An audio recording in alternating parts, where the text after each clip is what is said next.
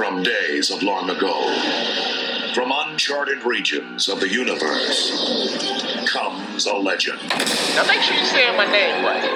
It's LaTown. See, I talk about the things other people are scared to talk about, what they're afraid to say. When I walk into the building, you know what they whisper to each other? Be careful.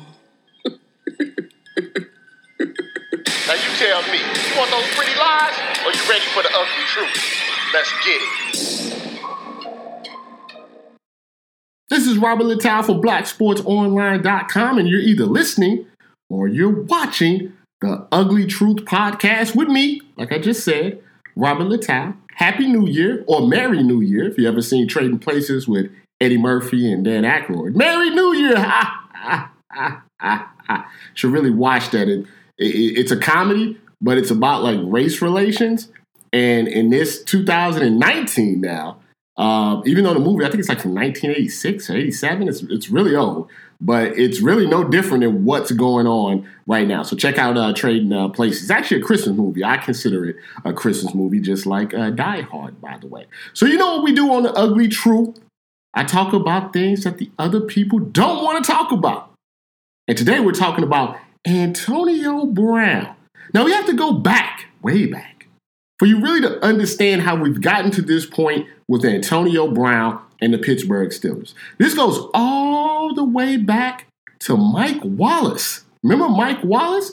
Mike Wallace used to be the number one receiver on the Pittsburgh Steelers. Uh, Antonio Brown was not highly thought of at that time. He was more of a punt returner for those that, uh, you know, have short memories. He was not seen as someone that could be a number one receiver. But the Steelers, they didn't want to pay Mike Wallace.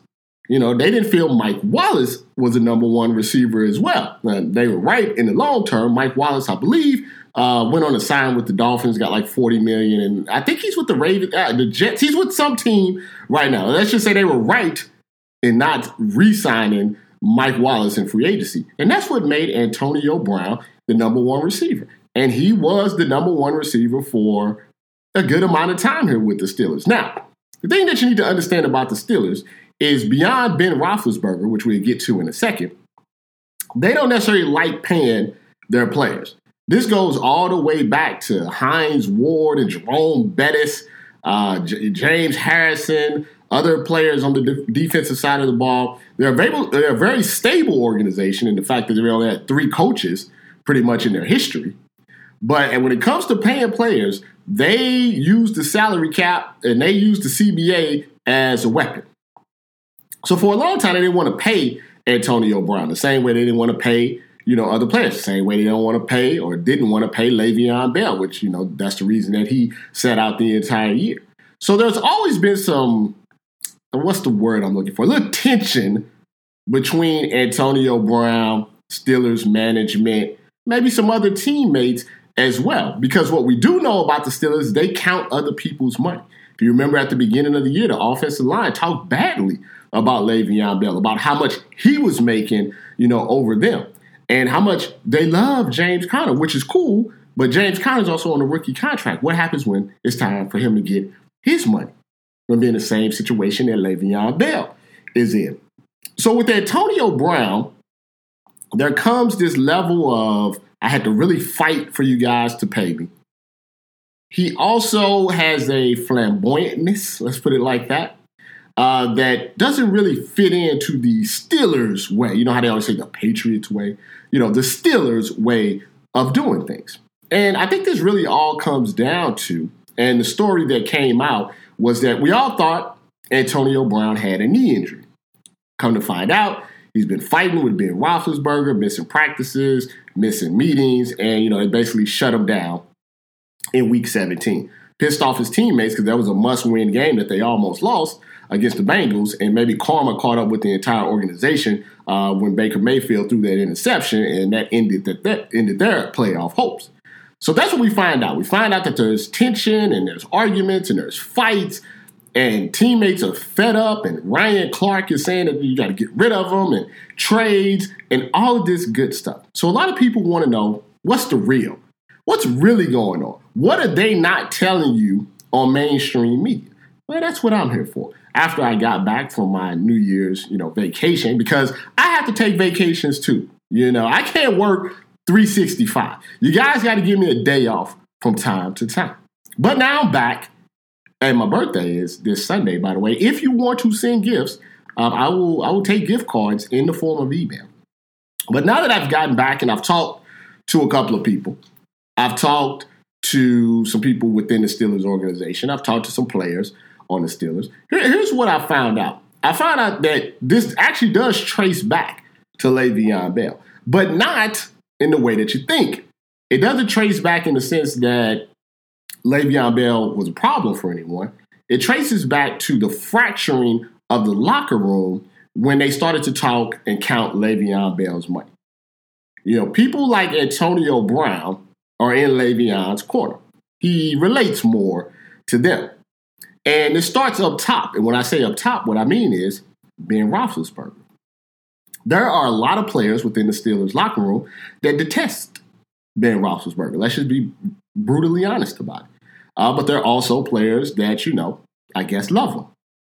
And when your quarterback, your quarterback doesn't have to be universally loved in the locker room, but at least has to be respected. And let's just say there are players within the Steelers locker room that doesn't, that don't respect Ben Roethlisberger. They don't respect how he throws teammates under the bus. They don't, they don't respect how he doesn't take accountability. And frankly, some of them don't respect him because they think he's a rapist. That's just the, the, the, the honest truth. That's the honest truth. That's the ugly truth. Now, and I think this has been, it's been glossed over because the Steelers have been winning, because they've been in the playoffs, because they're predominantly a, a winning franchise and organization. But now you see it was cracks, you know, cracks in the dam, and now you're seeing it all come out. So Antonio Brown obviously doesn't like Ben Roethlisberger, and their working relationship is not the best. The other thing that I think some people have talked about, but not all, and it's true, and this doesn't, it's not a good look for Antonio Brown. It's not that he has a personal issue with Juju Smith-Schuster. He doesn't. He doesn't at all. But sometimes when you are Bobby Brown and you have a hard time interacting with Ralph and Johnny Gill, these are New Edition uh, references, by the way. Antonio Antonio Brown, no relation, is Bobby Brown.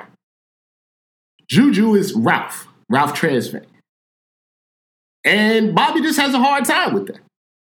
And I think Antonio Brown feels, this is what I've heard, this is just what I've heard, feels like Ben Roethlisberger, Roethlisberger favors Juju over him.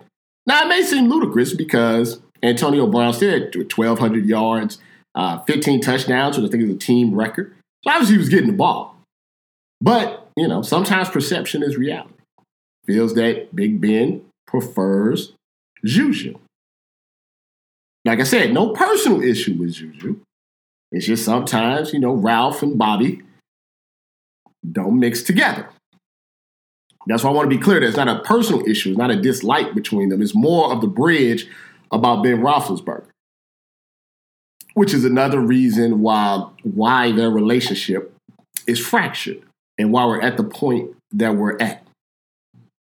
Now, what happened today with the Mike Tomlin, you know, press conference, uh, A B live tweeting, Uh, James Harrison, who has problems with the Steelers and Mike Tomlin uh, and the organization about how he ended his career uh, there, uh, said they're going to come out with a presser, all of that. Now we're getting into the W W E type of stuff. Please hold. I have an alert that came up on my phone, and it's distracting me from doing the video. So I'm just going to swipe. My finger's right there. I'm just going to swipe that away. You didn't even see it. You didn't even see it. So all of this is happening right now is that's W W E stuff. This is all a product of the things that have been happening and building up and the cracks over the years and years of the relationship with Antonio Brown, the Steelers, Mike Tomlin, Ben Roethlisberger, the adding Juju to the mix. And now the dam has broken. Now, can they fix it? Unlikely. Now, because the C B A is all jacked up, the cap implications and other things are going to make this a little bit harder to do if you're the Steelers, but it's likely that Antonio Brown has played his last game in Pittsburgh. Now, I only say that because it, the bridges that have been, the bridges just haven't been burned. They don't put some C four to them and they don't blow them up. You can't get over the bridge no more. But, you know, when you're talking about salary cap and dead cap and all of that stuff, uh, because the contracts that are written on worth the paper that they're written on, you have to deal with these type of issues. The cap hits, if you do it before June first, it's twenty million dollars. You do it after, it's seven million dollars, even if you trade them or cut them or whatever it may be. I doubt they're going to cut them. You don't just cut, you know, top three, top five wide receivers in the game and not get nothing back for them. So I think something is going to happen. Be careful, though, because they may, they're weird like that, the N F L teams. They find loopholes and, you know, Uh, conduct detrimental to the team and try to figure out a way not to give you your guaranteed money. So that's what's really going on. And so, like I said, this started way back, way, way, way back. And this is why we're at the point that we're in right now. I want to follow up on something that people aren't going to talk about. And this is part of the ugly truth that I think is important to people. It's important to me, at least. When these situations happen, and there's an African-American athlete at the center of it, media needs to be very, very careful at the words they use to describe said athlete. And I'll tell you why. Everything that's going on with Antonio Brown is within the context of an N F L team. It's locker room stuff. It's teammate stuff. On the field stuff. It's all in that context. And the reason that I say that is because football is a game, okay? I know a lot of people take it very seriously.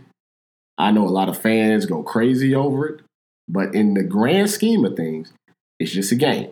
How you are on the football field is not necessarily how you are off the football field. And I say that just like any job. You go to work, you may be a little bit different person at work than you are when you're off work. And that can go both ways. You can be an exemplary person at work and a piece of trash off work. Or you can just not like your job and be, you know, an asshole at work, but be a very good, happy person when you're not at work because you don't like your job. So those are two separate things.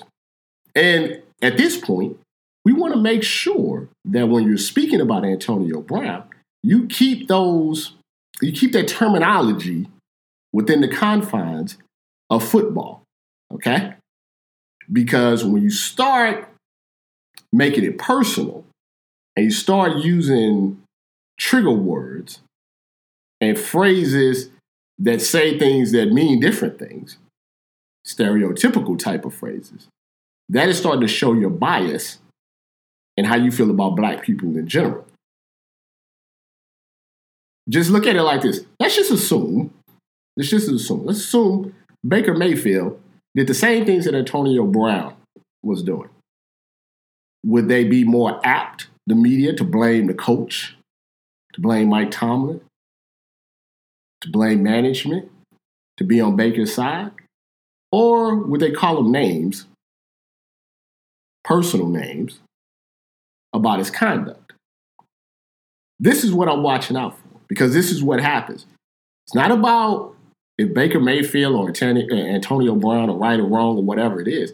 It's about, let's make sure that when we're giving our hot takes, that they're balanced and that they're consistent.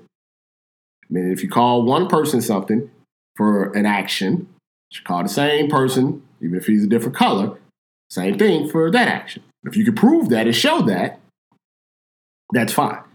But unfortunately, Antonio Brown clicks or checks a lot of the boxes that some of these media people can use to incite racial biases in their fan base. It's very much what Trump does.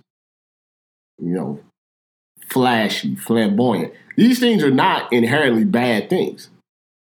Confident, boisterous, expressive. These things are only bad when you're black. You see what I'm saying? They're only bad when you're black. You're not black. You know, these things are, are shown as as positives.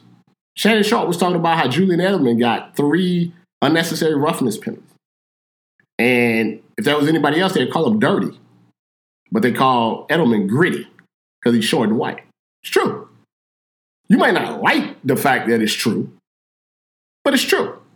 If Cam Newton did anything like Baker Mayfield did this year, anything, crotch grab, staring down coaches, and doing all of this while, and I'm not, and listen, I understand the Browns were bad, but it's not like Baker Mayfield hasn't thrown some bad passes and some interceptions that cost games. He was very good, and he was, he was bad at times. But if Cam Newton did that, you think they'd be saying the same thing? Let Baker be Baker. If Cam if Cam Newton stared down a coach and then grabbed his, his balls, think they would have let that go? See, the one thing about white media is they see themselves as extension of their white hero players. They want to be Big Ben. They want to be Tom Brady. They want to be Baker Mayfield. They're like their heroes. And so when they do stuff, it makes them feel, makes them puff out their chest. Because they're, you know, a lot of them are failed athletes. And so they, they hero worship the athlete. So you got to watch out for that. That's the that's another thing that you got to watch out for. Let's watch out how the media takes this story with A B and how do they frame it.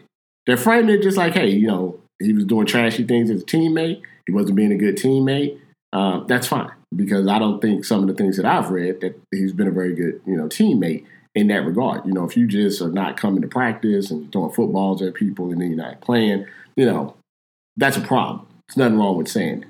Just, just, just watch those stereotypes and watch how you, you're framing the story. And don't forget, don't forget, Ben Roethlisberger locked a woman in the bathroom and sexually assaulted her.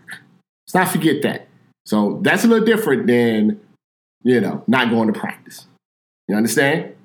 So, you know, and they love them some Ben. So even though Ben blamed Le'Veon Bell for the bad season, but the Steelers was seven two and one when they wasn't sure Le'Veon was coming back. Then they fell apart after they knew he wasn't coming back. So how's it Le'Veon's fault? It's not. Ben Roethlisberger never takes, obviously, he takes something, but he doesn't he doesn't accept responsibility for anything. And, and that's probably why he had girls in the bathroom. Just takes what he wants and then doesn't feel like, you know, he should have any responsibility when he goes back. Just don't forget that when you're trying to, you know, talk about how great Ben is. Yeah, he's a Hall of Famer football player, not a Hall of Fame person. Let's just, let's just put that out there.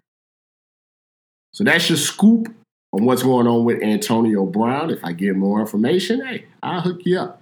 Like I said, we'll do these, uh, what I like to call emergency podcasts when there's breaking Uh, news, and I'm going to still do an extended uh, podcast once a week. We talk about all the different type of topics. Uh, so I'm out of here. Oh, before I go though, shout out to the Ohio State University for their dominant Rose Bowl win. Yeah, I know, I know Washington scored a lot of points at the end, but game was over. Game was over by then. Those garbage points. Garbage points. Uh, be sure to check out the Ugly Truth on iTunes, SoundCloud, uh, Spotify. It's all over the place. It's just the Ugly Truth with Robert Littal. You're going to look for it. Also, go you can see this video on Facebook, Black Sports Online, uh, Facebook slash Black Sports Online. You can see this full video if you'd like to see my pretty face. I'm sure you do. Is that Ellie snoring in the background? Yes. Ellie's still here. She just snoring in the background. I'm out. See you soon.